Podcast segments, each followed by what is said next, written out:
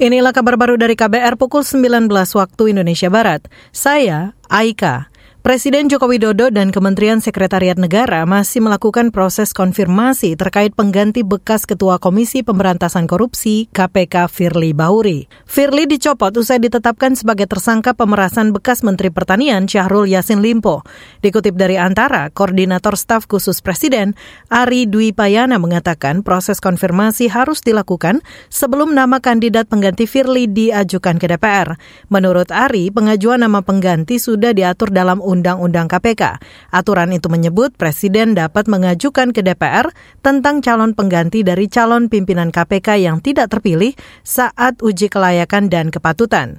Merujuk pada aturan tersebut, empat orang yang tidak terpilih saat seleksi calon pimpinan KPK pada 2019 adalah Sigit Danang Joyo, Lutfi Jayadi Kurniawan, I. Nyomanwara, dan Robi Aryabrata. Saudara, dalam kasus dugaan pemerasan, Firly Bahuri sudah menjalani pemeriksaan sebanyak empat kali sebagai tersangka.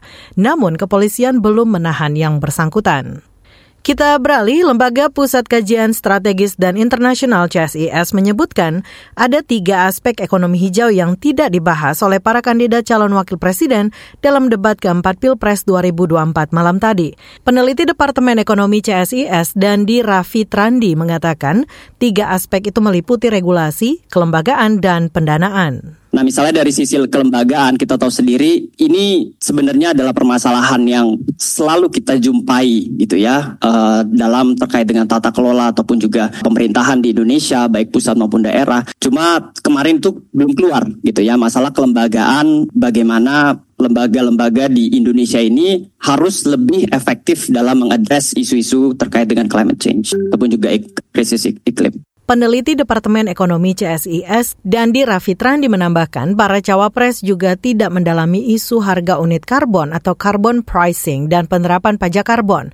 Padahal menurut Dandi, dua aspek itu penting lantaran kebijakan mekanisme penyesuaian batas karbon atau CBEM Uni Eropa dapat membebani pelaku ekspor Indonesia. Selain itu, ia juga menyoroti isu pendekatan maupun efektivitas kebijakan krisis iklim karena ketiga cawapres masih menekankan pada pada mitigasi krisis iklim. Kabar Pemilu, Kabar Pemilu.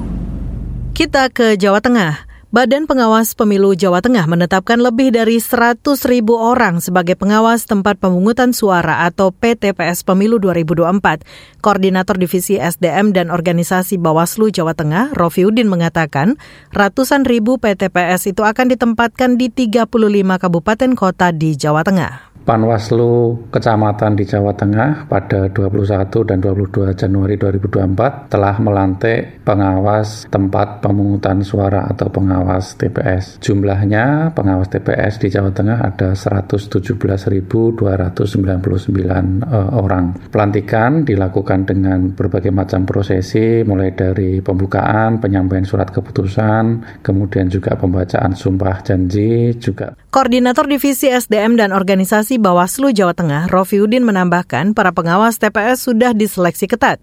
Ia berharap ribuan pengawas TPS mampu memahami tugas, wewenang, dan kewajibannya, baik selama persiapan pemilu, saat pemungutan suara, hingga saat penghitungan suara.